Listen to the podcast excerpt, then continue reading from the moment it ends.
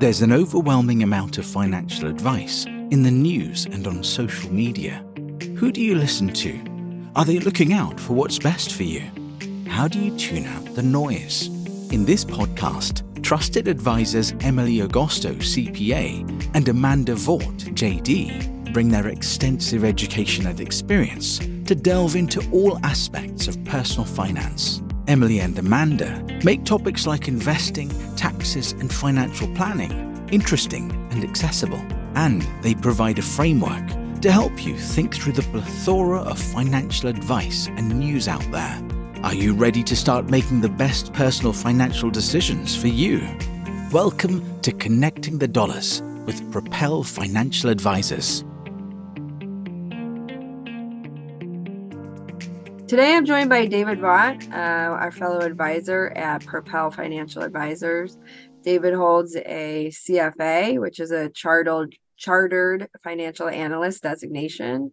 He holds a he's earned a law degree um, and he graduated from the West Point U.S. Military Academy at West Point. Um, so, thanks for joining us today, David. We want to do a series on getting to know our advisors better. So, um, can you tell us what brought you to financial advising and why you chose that as uh, your career?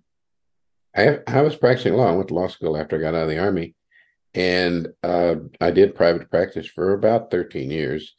Um, it's uh, uh, not a very efficient system, the legal system. It tends to be slow and expensive. And I was looking for better ways to help my clients. And I gravitated into practice a lot of business clients who had business problems and and didn't want to get embroiled in long-term litigation or expensive legal work. Um, so as I gravitated toward helping them with taxes and those kind of things, I did work on a Master of Law tax the Master of Law and Taxation at DePaul University for a while, although I didn't quite finish it. And um, uh, business problems. I found that the investment world is really a place where objectives can be achieved more efficiently than in some other uh, endeavors. So I began to transition out of practicing law. I did the uh, chartered, um, the uh, uh, CFP program, financial planning program, and uh, began to work with people uh, on more investment matters. And now that you are um, a financial advisor, do you think that your legal background brings something different to your approach? It, yeah, all kinds of backgrounds may, bring something different. I transitioned through government into uh, into finance uh, when Pat Quinn, who was just been elected treasurer, asked me to join him and work on the treasurer's oh about then five billion dollar mostly short term bond portfolio. We hired an outside investment managers, the first that had been hired in the treasurer's office. That made me very familiar with what people do as investment advisors because we were doing a procurement to find a good one, um, more than a good one, uh, really. And uh, and that's where I did the work on the CFA program to get involved there. That's usually what people uh, the kind of designation they want to get to go to work for a mutual fund company or a trust company or you know a large uh, financial institution of, of some kind um, i thought that those larger institutions led you into into an individual practice um, but found out it's also a good thing just to dive in with both feet. Uh, I like the Warren Buffett uh, quote that uh, main qualification to do well in the investment world is just to be able to sit in a room by yourself and think. You know you have to think through things. You have to pay attention right? And so much of this you learn by doing. Yeah and i think um sometimes you know having a law degree you get certain knowledge of the law which is beneficial but um you also have a lot of training in in analytical thinking which you know i'm also an attorney i feel like is something that we can really bring as financial advisors um that's so true, man, and I, I think it leads you to the difference in in the finance world. Uh, I, I started uh, my own firm in uh, 1996, and have been pretty steady at it since then, except for another detour into being the uh, state budget director for Pat Quinn during the the um, uh, Great Recession, uh, where I also learned a lot about the investment world. I'd never been to a bond rating agency before. You know, just as an individual practitioner, you don't normally go there unless you work for a big underwriting bank. I got to go uh, uh, sell state bonds to them. That was part of my responsibility. And deal with a lot of different businesses that are in the investment world in the state's economy uh, while working for a governor. So all those experiences, I think, add up. But, but the point I wanted to make is they bring you to the difference between the qualitative approach to the investment world and the quantitative approach to the investment world. You need to know both, and the the the analytical thinking skills you're talking about that uh, lawyers have to master uh, really help in the qualitative area. And then a good uh, business background or or a, a, mathematical background of some kind helps in the quantitative side. And the, the balance between those two is really important um, if, as you work with clients. Mm-hmm. And that's the other thing I wanted to touch on with is um, you have extensive experience working with pension funds, investing for those institutional clients, um, and but also with working with individual clients. And you know, I wanted to hear a little bit how your experience working with pensions informs your work with individual clients and families who, you know, have different needs and goals than a pension fund. Well, the pension funds are very quantitative, especially when there's competition.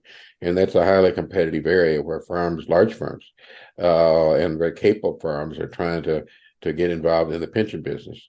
Uh, we were in in uh, in the smaller pension funds, which made the competition not quite as intense, but we still competed with very large banks and others there uh, in making sure that the ability to to track an index and to uh, uh, improve on it were very important skills. oh, my phone is ringing. I'm sorry, um, and so I, I think that that all adds adds up to something. I, I think the other thing it, it adds up to is the appreciation as you work in the investment world between risk and return. Those are the two variables that are kind of at war, kind of like greed and and uh, and um, and fear. You know, the risk is uh, in the fear mode, and and uh, the uh, the the tendency to chase returns and try to outperform everything is in the greed uh, area. They can both get you in trouble if you don't have them in a proper balance. But I think the more you deal with professionals in the investment business, you'll see that they start out looking first at the risk, not the return. A lot of clients want to talk about just return. Um, but if you don't consider the risk you're taking to achieve that return, uh, you're going to get burned. Right. That's a great point to make. And um, how about outside of work? I know if you've looked at our website, you can see we tend to have a lot of airplanes. Um, that that um, was largely you're doing.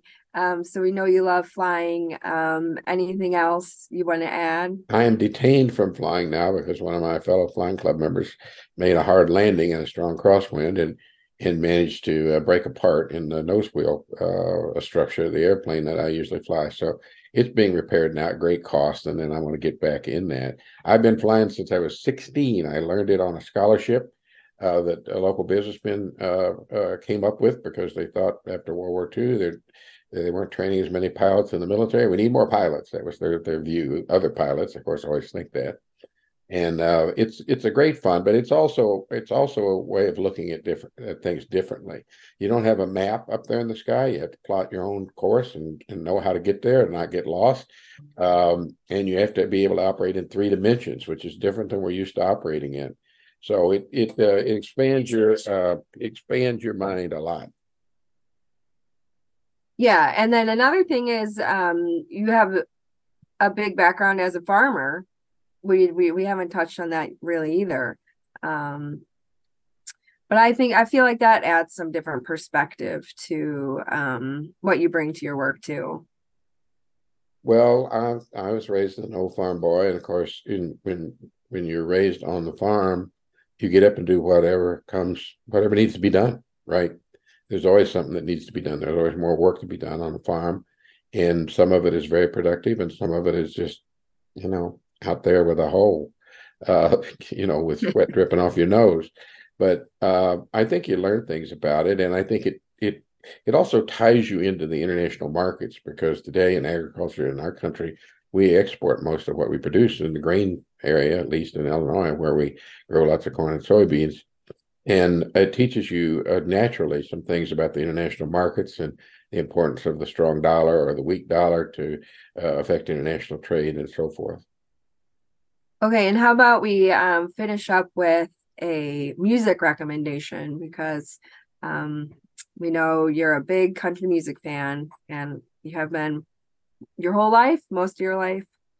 Um, I was just talking with a friend of mine about Tammy Wynette. Of course, has not been with us for the last few decades. Her and George Jones were uh, at the very top of uh, country music for a long time. And uh, we were talking about the song Stand By Your Man and how some people in urban areas don't really understand the attitude um, that was expressed in Tammy Wynette's song "Stand by Your Man." But I think it's it it uh, it, it, ties to the culture of rural America. T- Tammy was from Mississippi, uh, and she was tied to rural culture. She was also tied to the blues. You know, the Mississippi uh, is uh, you know the Delta blues and the and the blues singers and guitar players uh, in Mississippi in the South influenced country music a lot and really blended it much more than people understand today. I think uh, with that other music form that's part of our uh, one of our cultures, or some people would say a subculture, but it's really part of our culture today. Uh, so I think that gives you another in- understanding into how this country is different. People are different; they come from different places, different backgrounds, um, and then it, you know it, it's uh, it, it, you know it doesn't all reduce to numbers it reduces to something very different. Yeah very true. Okay well thanks for joining us today david. It was uh, nice getting to hear more about you and your um, background. Thanks amanda. You did mention i was your father so we should mention that while we're at it. Oh yes yes of course. It's great to work with you too. I know right? Okay. Yeah. bye, bye. That will do it for this episode of Connecting the Dollars. Nothing discussed in this episode should be considered legal, financial, or tax advice. If you like what you heard, please subscribe for more at Apple Podcasts or wherever you get your content. When you do, please give us a rating and a review. To see the links we mentioned in our show, along with other great Propel Financial Advisors content, go to connectingthedollars.com. You can find our past episodes there and subscribe to our newsletter. And if you're still here because you have a general question, you can email us directly at info at connectingthedollars.com. Or if you're interested in working with us, click the schedule a consultation button on our website. Thank you for listening